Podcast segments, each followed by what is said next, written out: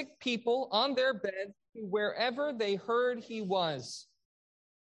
And wherever he came, in villages, cities, or countryside, they laid the sick in the marketplaces and implored him that he might that they might touch even the fringe of his garment and as many as touched it were made well this is the reading of god's holy and inerrant word let's go to the lord in prayer heavenly father we pray that you'd bless the reading and the preaching of your word and i pray that we would as a result of reading your word that your Holy Spirit would give us eyes to see and ears to hear the greatness of who our Lord is. It's in Jesus Christ's name that we pray. Amen. There's kind of three scenes going on here. We have Jesus right after feeding the 5,000. Mark does not spend really any time going into the response of the crowds the crowds trying to make Jesus king in John chapter 6. Jesus trying to thwart them and get away.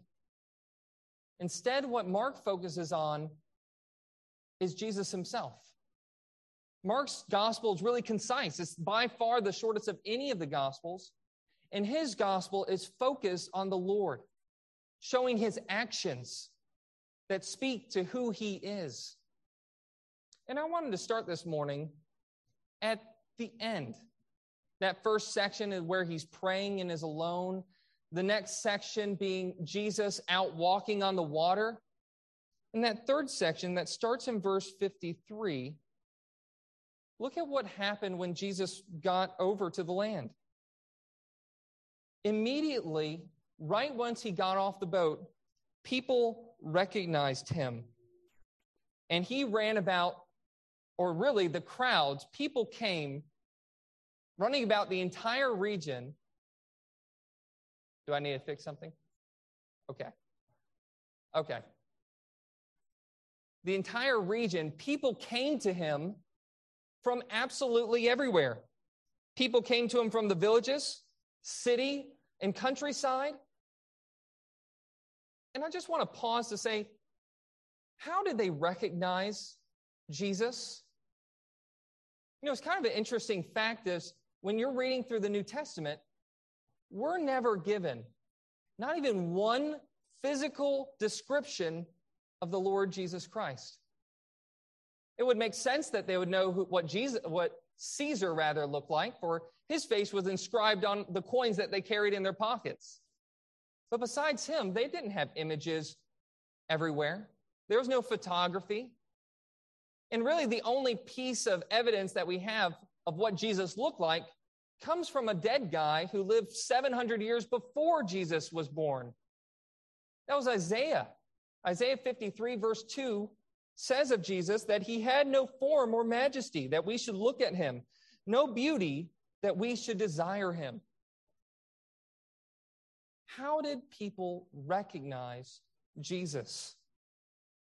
And there's an outline at the back of your bulletins if you're following around. In my introduction, I chose to have a little fill in the blank there. That many who recognized Jesus did not even know who Jesus was. The people were able to recognize Jesus because what they saw in him was his power and his authority. They saw that when they came to him, all who touched him were healed. And this right here, this scene that we have, is some, one of the most amazing testimonies to God's goodness in general. Notice that the people who touched his cloak, the focus is not on their faith, that they believe strongly enough, and that's why Jesus was able to heal them, or that they, their matter of life, the life that they lived previously, their holiness or their sinfulness. Indifferent to the person, whoever touched his cloak, because Jesus' power was so manifest to the world, all were healed. They recognized him by his power and his authority. And yet, having that outline, that they did not know who he was. This same crowd, when they were the disciples, Jesus asked his disciples in Mark chapter 8, verse 27, he asked his disciples the question, Who do people say that I am?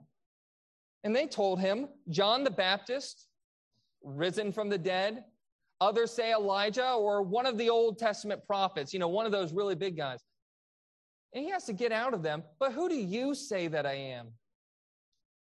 See, the crowd, not one of them, even though they were all recognizing Jesus, although they all knew Jesus and became familiar with him, they had no idea who he actually was. And that's, I think, something that we need to make sure that we do as well. We have to be really careful that being so familiar with the Bible stories, so familiar with the facts about who Jesus is, that we make sure we ask ourselves the question what does it take to be able to say, I know who Jesus is? I know the Lord. That's really important because Jesus himself says in John chapter 17, he says, This is eternal life, that they know you, the Father, the only true God, and Jesus Christ, whom you have sent. Our salvation depends upon knowing who Jesus is. So, what does it take to be able to say that you know who Jesus is? Well, I think the easiest way is to look at how Jesus reveals himself. Jesus in our text, text today takes painful, painfully detailed response in unveiling who he is. And we'll just ask ourselves a couple of uh, questions, or rather, looking at a couple of statements to figure out who Jesus is and how he has revealed himself in his word. And looking at verse 45, now we can kind of start to answer that question. Immediately after he had done his miracle, feeding the 5,000, or really up to 25,000 people, Jesus urged his disciples, or in the ESV says, made his disciples get into a boat and to go before him to the other side. Jesus sparked this whole situation. And while I was reading this, you might have, if you've been tracking along and been listening to all the previous sermons, this sermon, this text is pretty familiar. Mark chapter 4, we've already read that the disciples went out onto to the boat, that they got tossed on the sea, and they saw Jesus' divine glory. And Jesus is patient with them and does the same exact thing. This is kind of a repeat miracle, but with some pretty obvious differences. But in both cases, I just want to point out again, as a quick aside, to say that it was the disciples' obedience to Jesus' command that got them into trouble.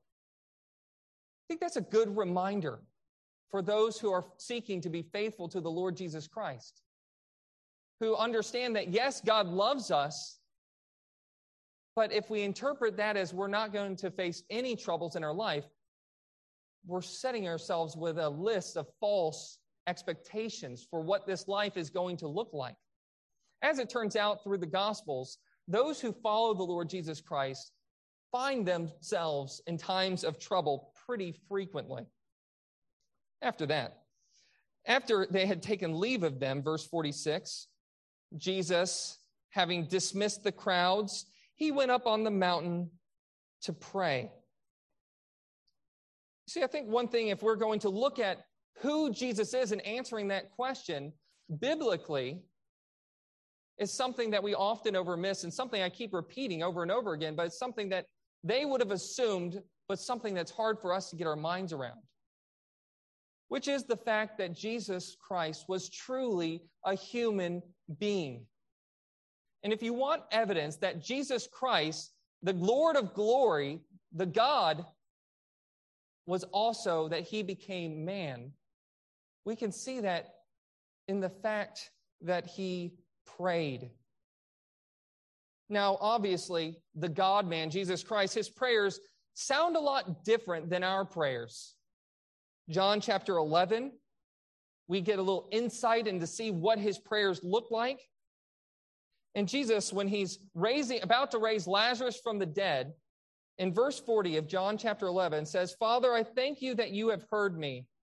I knew that you always heard me, but I said this on account of pe- the people standing around that they may believe that you sent me.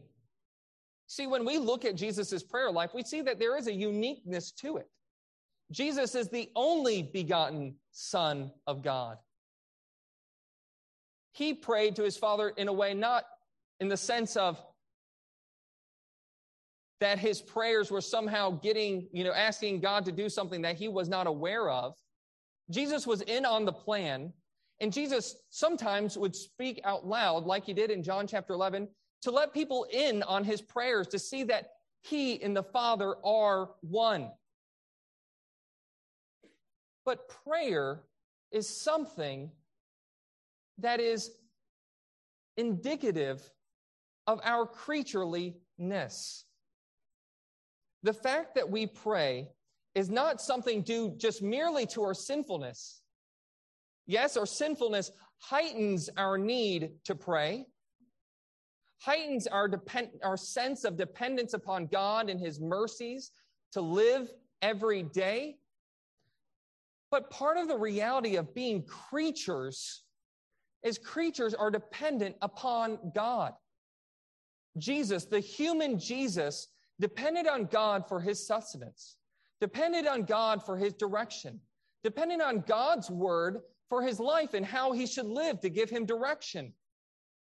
Human beings, as part of our very createdness, depend upon God in prayer. And I know preachers have probably told you this all your lives. But it's funny how many times you can hear the same thing that we need to pray. And yet, I'm speaking of myself here. How often are our prayer lives empty? Not praying. It's so easy just to presume upon God's grace in our lives. Presume on the fact that we can go to the grocery store and we don't have to worry about food. We don't have to worry about anything. And we start to be lulled into a false sense, thinking that we don't need God. But that's not true. And Jesus is not simply our example, but he does show here that human beings need to t- spend times alone with God in prayer. You know, not all mothers can send their disciples away and the crowd away to get time alone in prayer. Fathers have responsibilities at work, and sometimes there are points in life where you can't make times to spend in prayer, time set apart. What we need to do in this is we need to be helping each other in this. Fathers, help your wives to find time to prayer alone. Take the kids away. Let them have their time of prayer because they need it in order for their spiritual life to flourish. And wives, there's not too many wives here because they're on the women's retreat. But wives, support your husband. Encourage him to be strong, to be faithful, to organize his life in such a way that prayer, spending time with him, God is a priority. If we don't make a priority of it, we'll never end up doing it. The Lord Jesus Christ made time to pray, and that's indicative of the fact that he is a human being. But we see more than that, and the reason why he set up this entire situation. Verse 48 He saw Jesus being on the mountain, looks down, and he sees his disciples that he had sent out at evening making painful headway, for the wind was against them. Mark here speaks to his Roman audience in a very Roman way. The Romans marked nighttime with four different watches, as if a guard of an army. You'd have different stations for the first watch of the night, the second watch of the night, the third watch of the night, and the fourth watch of the night. The first watch of the night started at 6 p.m. and ended at 9 p.m. The second started at 9 and would go until midnight. The third started at midnight and went to 3 a.m. And the fourth watch of the night, which is when the disciples are here as we look at this, what they are in, is from 3 a.m. to 6 p.m. Let's say they started in that a.m. Thank you. Let's say that they started in the evening. Let's say it's 6 o'clock. And they are now it's 3 a.m. They've been rowing for nine hours out on the water in a rowboat because the, ro- because the wind is against them. I think painfully making painful headway is a pretty good description of what they're going through. They've been going all night long. And Jesus waits while he's praying till 3 to 6 a.m. before he goes out to them. And he walks out on the sea. And the key there, if we're going to see this next point, that we see the divine glory of Jesus revealed. If we're going to understand this, we have to understand that really odd phrase that Jesus meant to pass by them. What on earth does that mean? Jesus saw them in the middle of the night, still struggling to go after nine hours. And he decides to, you know, walk out there. He waits until about 3 a.m. And he walks out there just to pass by them. What does that mean?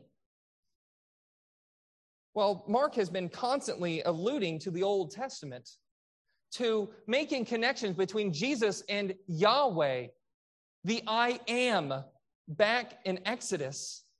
And this is just like that.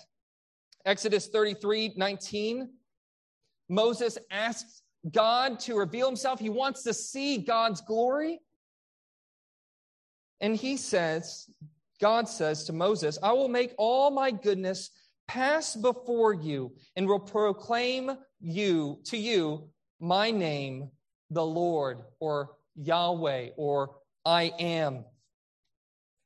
And when he finally gets to it in Exodus 34, verse 6, it says that the Lord passed before him and proclaimed, The Lord, the Lord, a God merciful and gracious, slow to anger and abounding in steadfast love and faithfulness.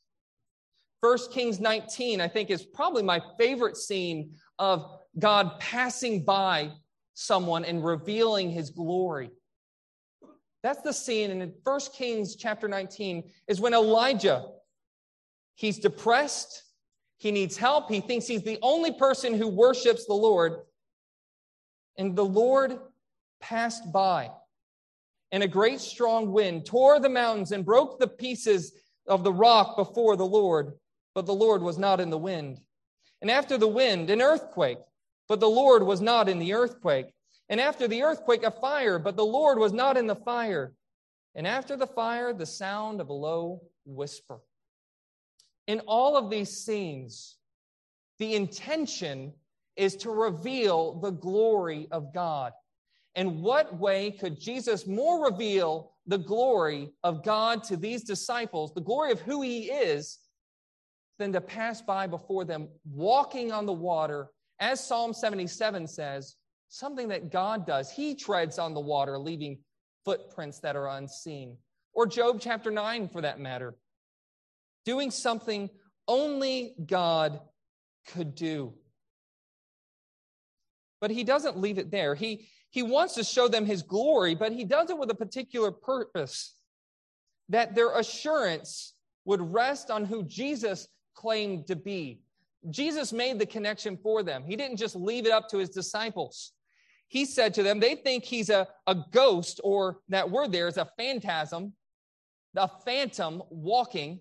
And they, I think, if you think you've seen a ghost, do exactly what you would do if you saw a ghost, which is you would be screaming that word there. They thought it was a ghost and cried out, for they saw him and was terrified. And Jesus' reaction to them was to give them assurance. He said to them, Take heart, it is I. Do not be afraid.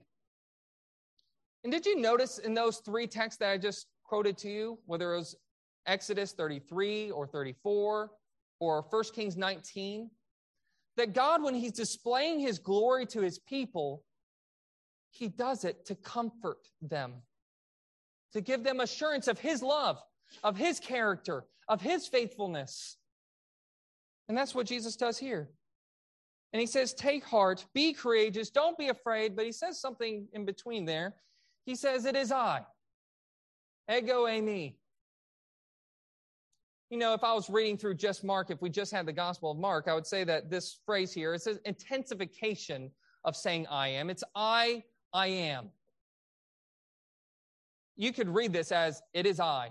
He's clarifying, hey, this is not a ghost, it's me. If we had just the Gospel of Mark, I think that'd be a fine interpretation. But we see in the Gospel of John that there are seven different times where Jesus takes a note to say that I am the I am. God in Exodus 3, verse 14, declares when he gives Moses his name, Moses is going to Pharaoh and he says, In who the name of which God? There, you know, pe- different people believe in so many different gods. There's so many different claims out there. Which God am I going to go before and say that I represent this? What particular God? And God says, Tell Pharaoh that I am the I am, Yahweh. And anytime you read in your Bibles the word capital L O R D in the ESV, you see that behind that in the Hebrew is I am. And what Jesus is doing here, seven times in the Gospel of John, in this scene in particular, says this is one of the Jesus's I am statements. And that makes a lot of sense when Jesus is already alluding to Exodus in our text. So he says, Take heart. I am. I am the Lord. Do not be afraid. He gives them assurance based on who he is. You see, if we're going to know who Jesus is, if we're going to have a real understanding of who Jesus is as he's depicted for us in Scripture, we have the tension of these two things that Jesus is truly God and truly man. We worship him because he is truly God. He is the I am, the only God, the only true and living God. And yet he came as a man, a sympathetic high priest who knows all of our faults and foibles, but despite, despite the fact that Jesus has been so clear about revealing this about himself, the disciples did not understand. He got into the boat with them. Verse 51 the wind ceased. Same word there that was in Mark chapter 4. When he calmed the storm, then the wind ceased instantaneously upon Jesus setting foot in the boat and the disciples' reaction is that they were under, utterly astounded. The word there that's already been used a couple times in Mark is they were out of their minds. Jesus blew their minds yet again, even though they had seen this happen before. In Mark gives us a really helpful note about why they're so surprised. Verse 52 For they did not understand about the loaves, but their hearts were hardened. What did they not understand about the loaves? That's an allusion to Jesus feeding the 5,000. What did they not understand about it? They understood that they were fed, that they were full, that they experienced God's blessings, that they saw dramatic power. But let's take time just to think about that miracle. They ate bread that was per- made out of grain or barley, barley that had never been planted, barley that had never sprouted or grown or was ever harvested by anyone. If that doesn't boggle your mind, they also ate fish. Fish that had been multiplied by Jesus himself. They were eating dead fish that had never been born, that never lived, and never had died but they were eating dead fish. This is creation out of absolutely nothing. Does that not astound you? That kind of blows my mind. If you think about Jesus and his power to do that, it should have told them that Jesus was identifying with the God of the universe. You know, many people claim to know who Jesus is. The Jehovah Witnesses also worship Jesus, but they don't believe he is truly God. They think he's the incarnation of Michael the archangel. But to which angel did Jesus ever say, You are my beloved son? To which angel did Jesus ever, or did, did the Father grant such a power, such authority as to make out of nothing the loaves and the fish? But that's what they, they did not understand. But what's the reason why they did not understand? We're told it's because of their hardness of heart. That's their problem. How so? What does this mean? Does it mean that the disciples just were not in it? They didn't really feel it? No, the heart in Jewish culture, and actually in many cultures, refers to what we think of as the mind. That's why I said in order to know who Jesus is, God has to remove your boneheadedness. I think that's a phrase that kind of captures the idea of hard hearted in this text. Boneheaded, someone with a thick skull. But this is this thick skull. Yes, is it lacking in intelligence from the outside? Yeah, it is. If you saw Jesus doing all these things, the problem is, is that we often think that, well, this is so obvious. How are they missing who Jesus is? Is it just because they're stupid? Is that the issue? Is this, we know it's not, a, it, Mark is not telling us that it's an emotional problem, that it's an, somehow an intellectual problem, that they can't get their minds around it, that they have too thick of skulls, that Jesus keeps revealing over and over again, yet they can't get it through. Is it because they're dumb? I think it's helpful to return to the book of Exodus again. Because we also know someone who was hard hearted in the book of Exodus Pharaoh. You know, it, you have to be a pretty intelligent person to lead a nation well, to feed and organize different things.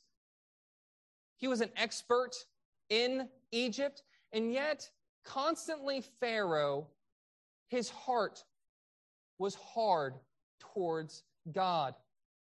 At the very outset, by the way, God says that I'm going to send you to Pharaoh, Moses, and you're going to proclaim all these miracles. You're going to demonstrate my glory to him that I am the true and living God. But I am going to harden his heart that I might display my glory so that all the world might see my power to deliver my people with my hand. And then we read something curious when we get to Pharaoh. Pharaoh sees Moses turn the Nile water into blood.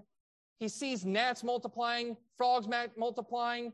He sees the sun go out and become the world become pitch, pitch black in the middle of the day. And after all these events, it says that Pharaoh hardened his heart.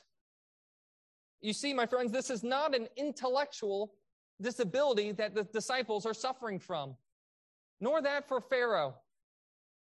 What they suffer from is rebellion. Why did Pharaoh not let God's people go? It was because he didn't want to. He refused to believe it. He did not want to acknowledge the fact that God was more powerful than him. You know, I think there's a lot of things that we know, but we don't truly know or comprehend or understand. My wife always tries to convince me that some foods are healthier than others.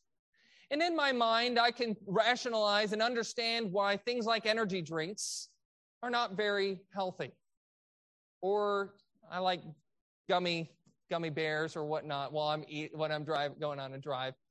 I understand in my mind that it's unhealthy for me, but I still eat it. You know, there seems to be this disconnect between what I say I believe, what I say I know in my head, and what I actually do in my life, what I actually trust in. And the problem with that is that if we want to be healthy, we have to have an understanding of health food long before we get sick, long before our bodies rot and decay. We choose, though, to eat the unhealthy food because it tastes good, because we want to. Some it takes in order to switch over to eating healthy. Sometimes it takes us to develop diabetes or develop some sort of disorder or disease. But it doesn't have to take that long. To be wise would be to look at the facts of the matter and live accordingly. And that's what God is constantly calling his disciples to do. If we're going to know who Jesus is, we need to know what he has revealed about himself that he's the God man, truly God and truly man.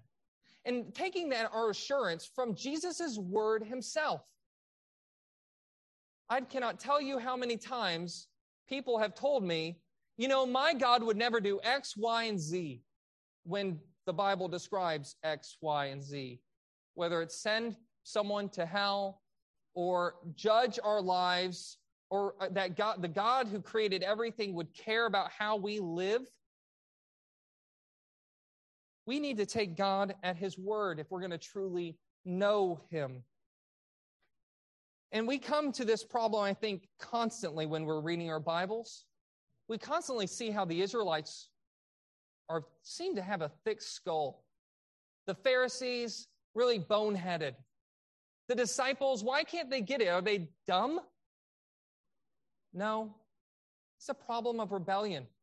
It's the problem that's described in Romans chapter 1 the suppression of truth in unrighteousness, doing what we know ought not to be done, and choosing to serve the creature rather than the creator.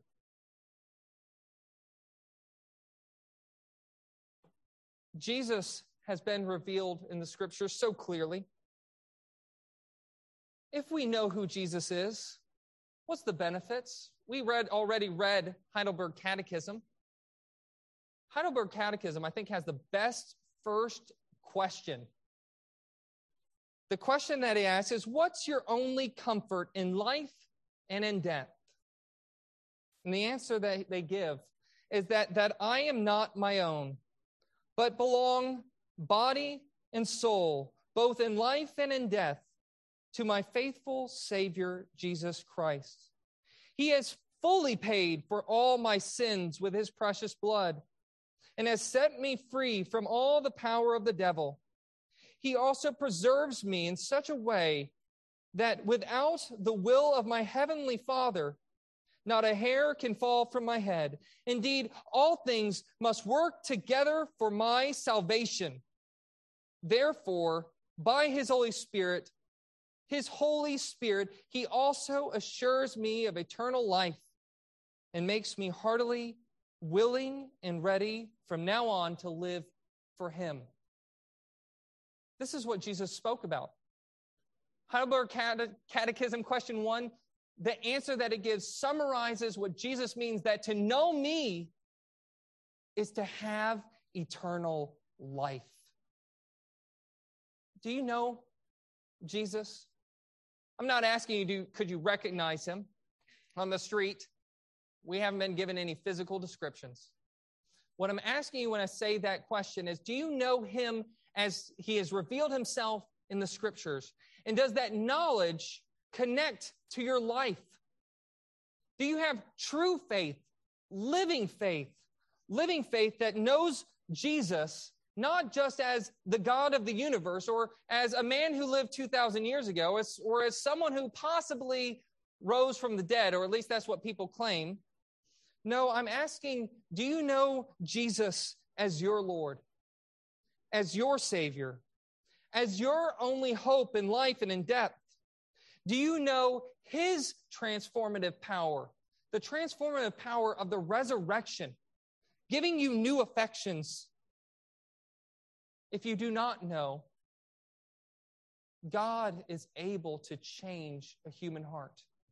He's able to change the stubborn, thick headed heart and change it into one sensitive to our sins and one that acknowledges God as our Savior. Let's go to that Lord in prayer. Heavenly Father, we thank you that you have given us your word. Lord, you have been so clear about who you are. May your Holy Spirit give us saving faith, that we would believe whatsoever is revealed in the word on the authority that God Himself is speaking in it, that we would act differently depending on the different passage, that we would yield obedience to its commands, tremble at its threatenings, and embrace its promises. But most importantly, Lord, would you grant us a faith, a saving faith that accepts, receives, and rests upon Jesus Christ and the salvation he provides alone. That he would be our only hope in life and in death. It's in this Jesus, the Jesus of the Bible's name, that we pray. Amen.